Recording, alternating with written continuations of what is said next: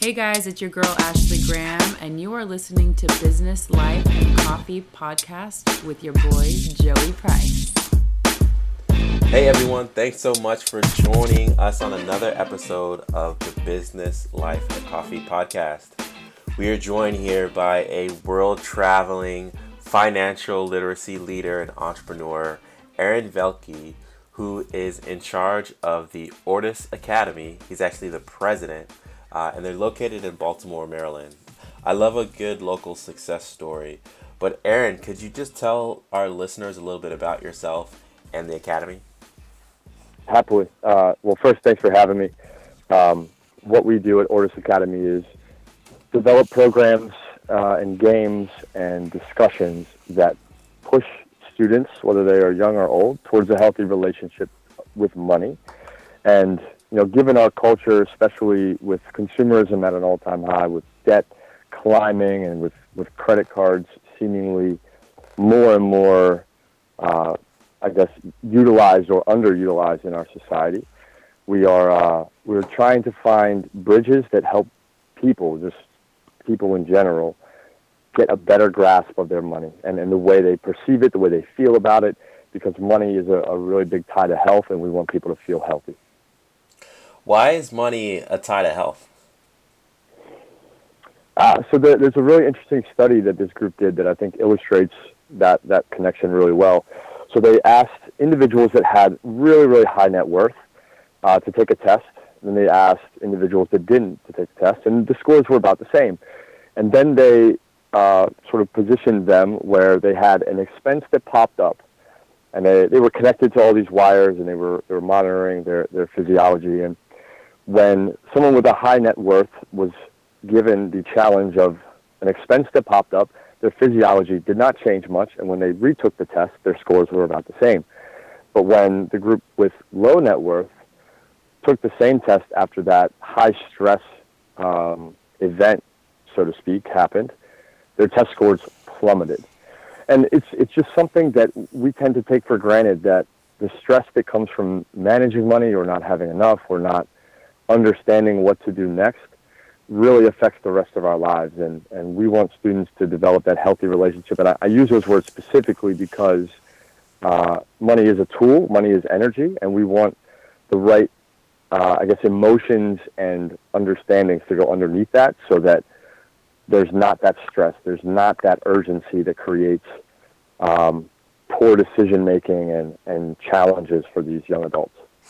Yeah, I, I think that's so crucial what you're talking about. Uh, it does make sense that there's the tie with health and money, and I can think practically of maybe the the kid who uh, finds out that their parents don't have enough money for a field trip, or if their parents drive them into school and there's a flat tire, and the the parent is asking or just upset that they can't they don't have enough money to make ends meet because they now have this this tire. I can see that practically playing out on, on grades and, and the outlook that a student might have as far as their education is concerned. Absolutely. And, and when I was a kid, my parents said no to a lot of shoes, right? I, I grew up where shoes were cool and, and my parents said no a lot. And uh, like what stemmed from that certainly was a, a health aspect. But then when I got older and I started earning, I went and bought shoes so like there was that rebound effect that because I wasn't educated, because no one helped me understand it, no one showed me, no one let me make mistakes and learn uh, w- without drastic consequences. As soon as I started earning, I made I made a ton of them. I made a ton of mistakes. Yeah. So you bring up a great point that your your parents had the right idea in place of saying no to shoes, but maybe there wasn't that education on why. And so without that, uh, you can later go on and, and buy all the Jordans and, and LeBrons and, and, and nice tennis shoes that you want, uh, but the lesson isn't there. So I think that's pretty cool that your organization, Ortus Academy, actually provides the lesson on why why stocks and not sneakers.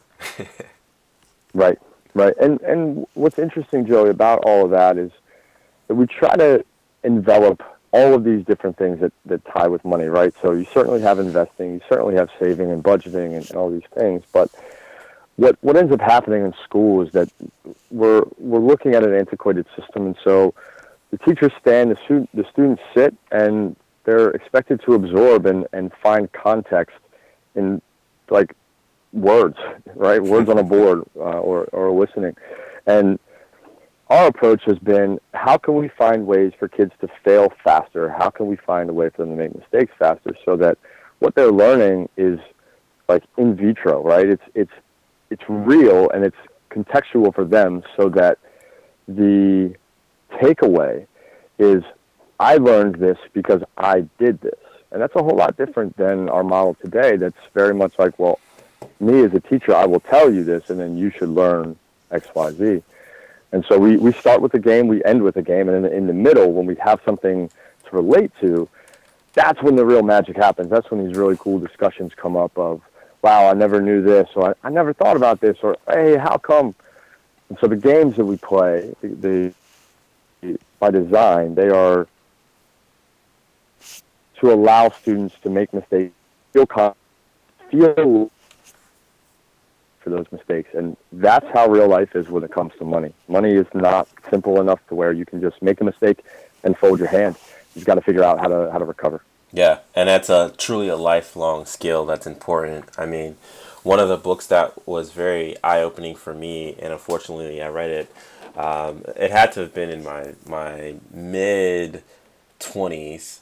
Uh, was Rich Dad Poor Dad, and yep. it's one of those foundational books for anyone that's that's looking for a, a new and healthy perspective on money. But uh, we don't have that type of education in schools, and I mean, you're talking about the concept of you know we, we give students a lot of words and they have to find context in it that kind of reminds me of that chinese proverb or i think it's a chinese proverb a lot of good things that are said are, uh, are chinese proverbs. But uh, but it, it says uh, you know tell me and i'll forget. Show me and i might remember. But involve me and i will understand. I yep. mean you know it's it's so important. Whatever whatever we do with with kids if or, or students uh, if we want them to learn it they've got to be involved in it. 100% agree. That that quote is on our website for very good reason and we've we've taken a lot more time developing something that will involve students that we you know we, we could have launched in three months we might have been able to launch in four months but we spent way way longer than that to develop a product that would involve students because it's about them right? They're they're primary in our business, and they're they're our primary focus. So it should be about involving them. No, that's a, a good entrepreneurial sort of takeaway that I want to drill down on a bit. Is um, you actually spent more time releasing something versus just trying to go ahead and get it out. Could you could you talk a little bit about that process and, and some of the, the successes you were able to have in launching uh, with with more quality associated with it? Sure. So uh, I think as, as many entrepreneurs will either have learned or should learn, our, our delay in launching just came from more failures. So we, we tried to live by that same mantra, can we fail faster? So we built the math program. The math program sucked, and we knew we had to redesign it. So we just kept asking the right questions, I think, and, and it takes a while to get to where you're asking the right questions, but to build a superior product or to build a product that is really – honed in on the end user, I, I think it takes the right questions. And for, for us, that was, okay, if kids are learning math and they don't know where it's going, right? If they don't understand what the point is, then what is the point, right? If, if we can answer that question, then we're on to something because the school system hasn't answered that question. Um, and I don't even think they've answered it for themselves, let alone for the students. So we spent hours answering that question. What is the point? And when we really, really dove in deep, the the math, the the underlying numbers behind all of that, there are certainly some some jobs that you know, like statistician or some, some finance analysis, or uh, you know, maybe uh, you know, looking at these really, really heavy number crunching type of positions. Uh, analysis is probably the, the most blanket term for those. Uh, they're going to use math because of math but everyone else is going to use math because of money. And here we have this, this underlying energy that, that flows through our, our capitalism and flows through our, our DNA as a culture. And we're not, we're not even talking about it. We're not even making sense of it, uh, I guess pun intended. Mm-hmm. And through that, you know, what we have is these, this, this system that is now starting to feel this, these symptoms of a very, very entrenched disease, right? So we've got credit card debt at an all-time high. We've got student loans that are capsizing the ability for a young adult to ever earn their way out of it. We've got uh, low house purchases. We've got all these all these things are happening, and we're looking at them as though they are the disease. This is a problem. This is a problem. This is a problem. But for for me, in and in my perspective, in my shoes, they're, they're just symptoms of a disease. We are failing to educate our kids on the way the world works. The world has changed since vocational trades, so the school system therefore is antiquated and we're we're not preparing them for what the real world is the the investment side the the capitalism of what entrepreneurs do how you solve a problem what it means to earn. How do you get a raise? How do you ask for something better in your life? How do you work and and find happiness? Where do you where do you go when you need answers right? These, these are things that inside the world of money are either these monolithic companies that are huge and and, and almost scary or we just live in a state of ignorance, and that's that's not a very healthy relationship, right? I don't want to feel like I'm nervous to go into a big company and say, "Can you help me?" And I also don't want to feel like I know absolutely nothing. And we're just trying to be that point where we can say, "Okay, we're going to move you from a state of ignorance at the very bottom to a state of learning, where you're you now understand what it will take, that you're you're open to these ideas, and you're you're integrating some of this new knowledge into your life. And when you get there." Then you can start making changes and asking better questions. And that's that's really what we want the kids to do. That's incredible, Aaron. Walking walking students through financial literacy as opposed to just throwing a book at them or throwing a lecture or a lesson. That's that's extremely incredible. And you know, I, it, it might be controversial to say, but I, I think that massive student loans are actually a death sentence Mm-hmm. They're they're a death sentence in the sense that you know you can't live your best life if 10 20% of your paycheck is going to a degree that or paying for a degree that you may not even use anymore you didn't even value uh, or it may not apply to your work um, but that's the reality of so many of our peers and that was my reality for a while until I said, okay, I got to knock out this student loan debt. Because mm-hmm. without being able to clear that hurdle, like you said, we're seeing the symptoms of low home ownership, of, of high rentals, and of course, media and and various industries are positioning this as a as trends, right? As fads, like more more people are craving uh, apartments versus home ownership, and uh, more people are choosing public transportation versus cars. But it's because we can't afford it. it's not mm-hmm. necessarily a preference. You know, the research will show that you know it's harder to to make a living and be successful uh, this day and age versus our parents' day and age. And so there are so many financial factors that compound that and make it harder.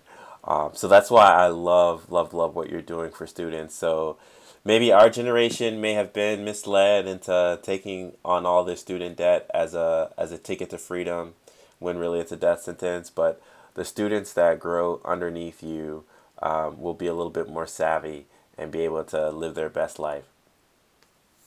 Well, I certainly hope that you know in the next five years. So it's it's you know, quarter three, 2017, my hope is that in the next five years, there are some major structural changes in college and, and the way universities are run. My hope is that that bubble bursts. We've, we've failed our students when, when one in three in a six year span are finishing college and getting a, a job inside of their degree. Something is wrong. And, and so we've, we've got to start looking at things like this and, and looking at what they're taking away. Um, it, it's, it's really tough. So, you know, inside of our business, we want a lot of students to be able to, to grow their potential and, and find their way. And it's getting harder and harder to recommend college when we look at the numbers and stats of, of kids that are faced with these choices of, like you said, massive debt being a death sentence, and then what their other options are. And, and to me, it's also the best time in the in the history of the world to like start up a company uh, yeah. and solve a problem. And if we're not teaching kids how to solve problems and think critically, education has failed. Yeah, I agree 100%. Now, Aaron, and again, for those listening, we're joined by Aaron Velky. He is the president of Ortus Academy. Uh, Aaron, what's the website where people can learn more about Ortus? So just our name, uh, ortusacademy.com. That's O-R-T-U-S. Uh, that is Latin, uh, and it sort of metaphorically means revolution. Oh, nice. Revolution Academy. That's pretty sweet. Yeah. Yeah. So part of what we do with the Business Life and Coffee podcast is obviously share great stories about entrepreneurs that are making waves in their field. Uh, but we also want to connect with you on a personal level uh, because there are a lot of listeners that want to know things like how'd you get your start, what's been your biggest opposition, what tools are you using, what tips are you, uh, or what books are you reading. And um, so we're going to pivot into that part of the conversation uh, just to, to tee that up for you. So I'd start with uh, how did you get your start? How did you get your start in entrepreneurship? Um, so I will recommend this path for anybody listening. Uh, I think the, the journey for me started with me freelancing.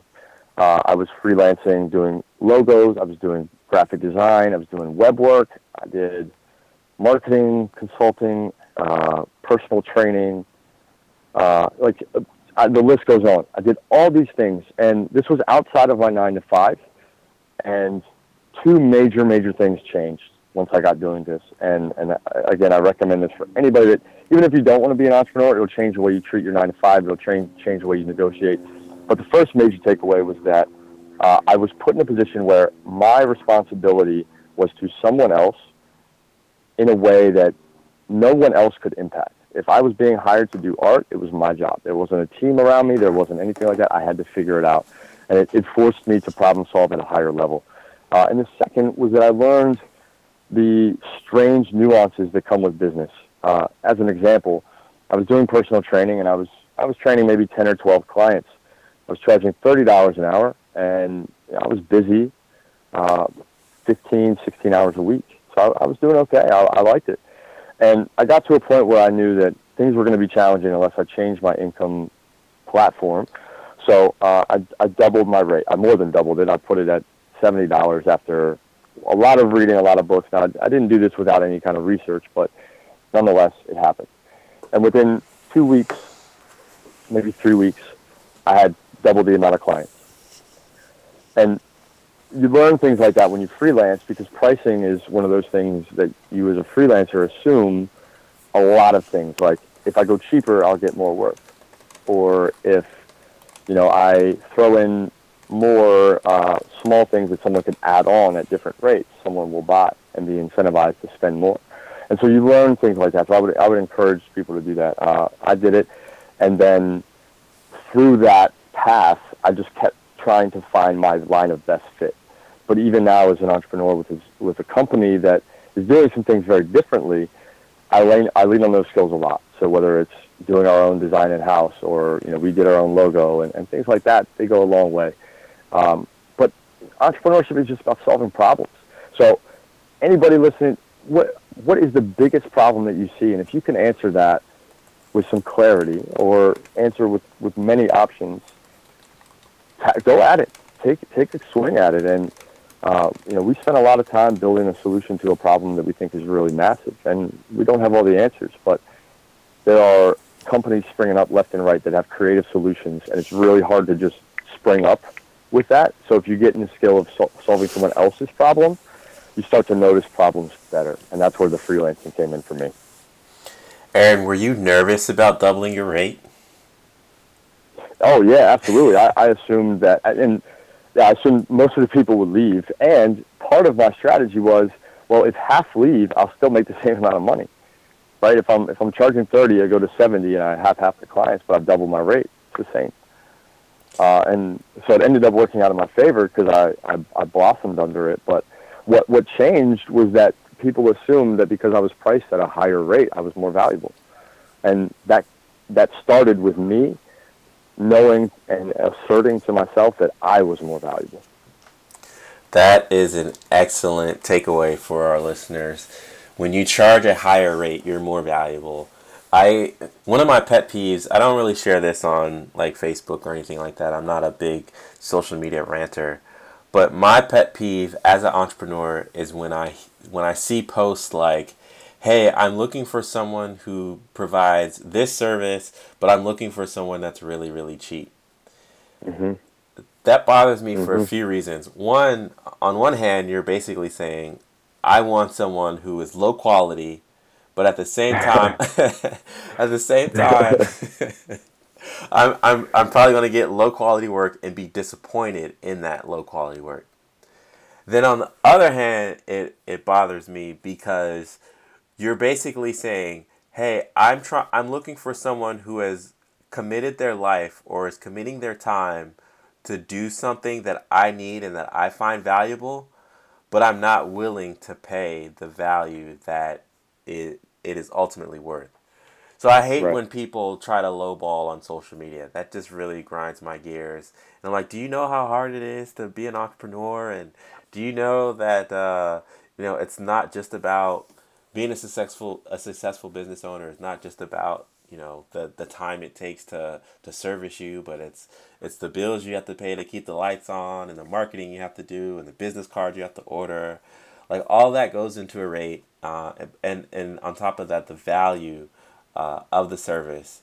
So i love the lesson you have of just doubling your rate uh, and and that you were successful in actually blossoming with that well, and my my business partner Josh Massey has a really good pivot to me all the time.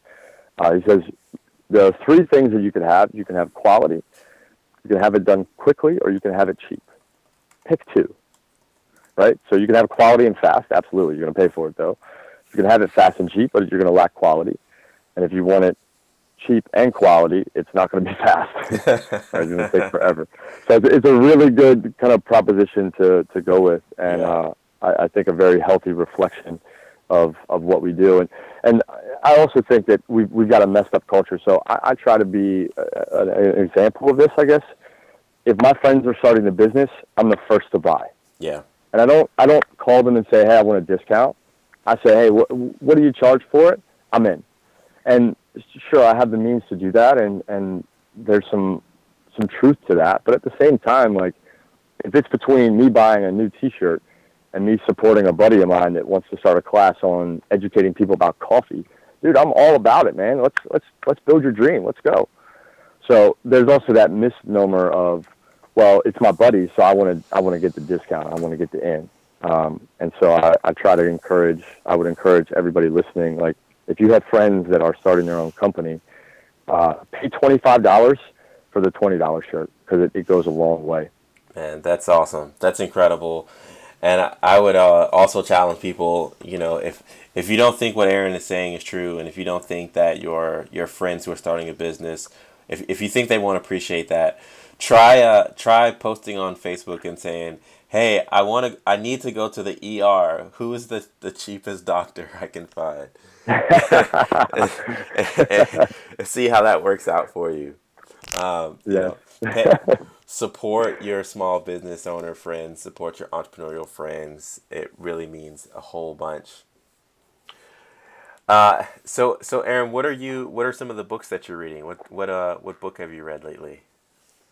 Oh man, uh, so the the one I'm on now is called Anti Fragile. I uh, would highly recommend it for athletes, for entrepreneurs, for teachers, uh, for individuals looking to grow. Uh, really fascinating study and anecdotes on this idea that something fragile breaks under pressure and something that is anti-fragile becomes stronger under pressure and duress, uh, which is a really fascinating theory. Um, another book I recommend is called The Originals. Great book on what creativity means, how entrepreneurs got their start, some of the things we hedge and, and ways we assuage from risk. Uh, Creativity Inc. was another great book. Um, you know, for, for those that are among the creatives as entrepreneurs, uh, of which I think I belong. The War of Art is a great book. Uh, for a topic about money, The Richest Man in Babylon is a, is a great, simple book along the lines of Rich Dad Poor Dad, very digestible and, and uh, actionable as well. Uh, I, I read all the time, and um, you know my my book topics range from money to education to sports to mentality to spirituality, all, these things. So, um, Mind Gym is another one, M I N D. Uh, Mind Gym is a great one. I recommend it to all my young athletes, but it's great for anybody that is going to require mental fortitude in their line of work, which nowadays everybody should have mental fortitude in their line of work. Um, so, dude, the, the list can go on. I can do this all day. Yeah. Well, hey, we're going to list those books up there uh, on the show notes of the podcast. And I have read two of the uh, six books that you listed here. Um, I'm very curious about the Anti Fragile. That sounds exciting. Um, I've read The War of Art, and I love The Richest Man in Babylon. I love that that one of the things I like about The Richest Man in Babylon is that it's so simple. The knowledge is so simple, but the way that the story is written and the fact that it's antiquated, it just shows that it, there's timeless knowledge that no matter what era you're in, what financial pressures you're up against, there's some principles that ring true no matter what. Um, and that, I really love that about the richest man in Babylon. Well, it's it's funny too. I mean, this is this is like the the foundation of our business, right? At Ortus Academy, it doesn't need to be so complicated. If you understand the basics, then the other stuff you can learn. Um, and so, Richest Man in Babylon, I think, is a, a great example of here are the basics. You don't even have to venture from here. If you figure this stuff out, you're good. You're going to be okay, and you'll have the the means to take on other risk in other ways whenever you so choose. But you've got to get these basics down, right? We don't learn to uh, we don't learn to like first jump out of an airplane so that we can then land and walk. We just crawl, yeah. right? So, like I feel like the approach nowadays when we finish school or get a job is like, okay, you are now out of the plane. We hope that you hit the ground running. Uh, we hope that the parachute works. We hope we're going to hope a lot of things and uh, we, we haven't helped anybody uh, figure out how to crawl or walk yet. Yeah, that's so true. I mean, I, I spoke at Morgan State University this past Saturday, and I told them how college is the last. It's your last line of defense when it comes to people that are whose job it is to actually help you succeed. And once you're an adult, I mean, you're on your own. There are blogs, there are books, there's material, there are sessions, there's workshops, but you have to take the initiative um, so so with all that being said, um, I, I thank you for being on the show, and I thank you for the work that you're doing in our in the students' lives. And um, let's let's leave out on a on a fun note. What are you uh, what are you most excited about within the upcoming month? Whether it could something you're working on, or an event you're going to attend, uh, or getting back to the golf course. I know you're uh, you're you're golfing now, but what are you what are you most excited about in the next uh, upcoming month? we will be in some different schools this fall, and, and it's always really exciting to get in front of new kids and, and help open their eyes. Uh, but I think even even simpler than that, uh, I try to go day by day. And when when you run a company, you have all kinds of variables that are coming at you. You know, there's there's punches that get dealt, and you have to kind of adapt pretty readily. Uh, so, what has been most exciting is to be around people that are interested in being a part of our company. Uh, we've had lots of individuals. So it's, it's certainly from the outside might look like I'm pulling all the strings and, and, and the pulleys, but we've got an awesome team and we are bringing on some new people. And when we talk about impact and, and building new methods, new means for us to change the lives of, of young adults, um, these particular people have really supercharged me, and I'm already pretty like a, like energized when I get up. But these particular individuals have really been energizing. And I think our next plateau, our next platform, our, our next online uh, sort of foundation that will then foray into apps and games and all these other things that, that help us grow are really a part of the team that we're building. So I, we just go one day at a time, but I'm super stoked to have such a great team behind me. That's awesome. And if people are listening and they want to be involved, can they get that information on your website? Absolutely. So if you go to our website, it's www.ortusacademy.com. That's O R T U S.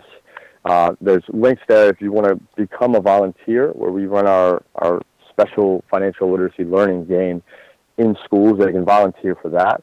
Uh, if they're interested in, in getting even more involved as an intern or in any other capacity, they can go to the contact us form and, and submit something there. So we are we are always welcome to to new individuals that, that want to be a part of a, a shift in culture. Awesome. Well, again, Aaron, thanks for having for having the time to come on the show, and we'll talk again soon. Thanks for having me, Joey. All right. If you've recently started a business, why take away time from what you're good at, only to focus on difficult, pesky HR problems? Jumpstart HR LLC offers a better solution. Jumpstart HR provides HR outsourcing support to US based small businesses and startups and was recently ranked among the top 10 HR outsourcing firms in the country, according to BusinessNewsDaily.com. From recruitment to employee handbooks to legal compliance, Jumpstart HR helps you get peace of mind about the people in your business. Visit jumpstart-hr.com for more information or follow on Twitter at jumpstarthr. Jumpstart HR. Let's build a better business together.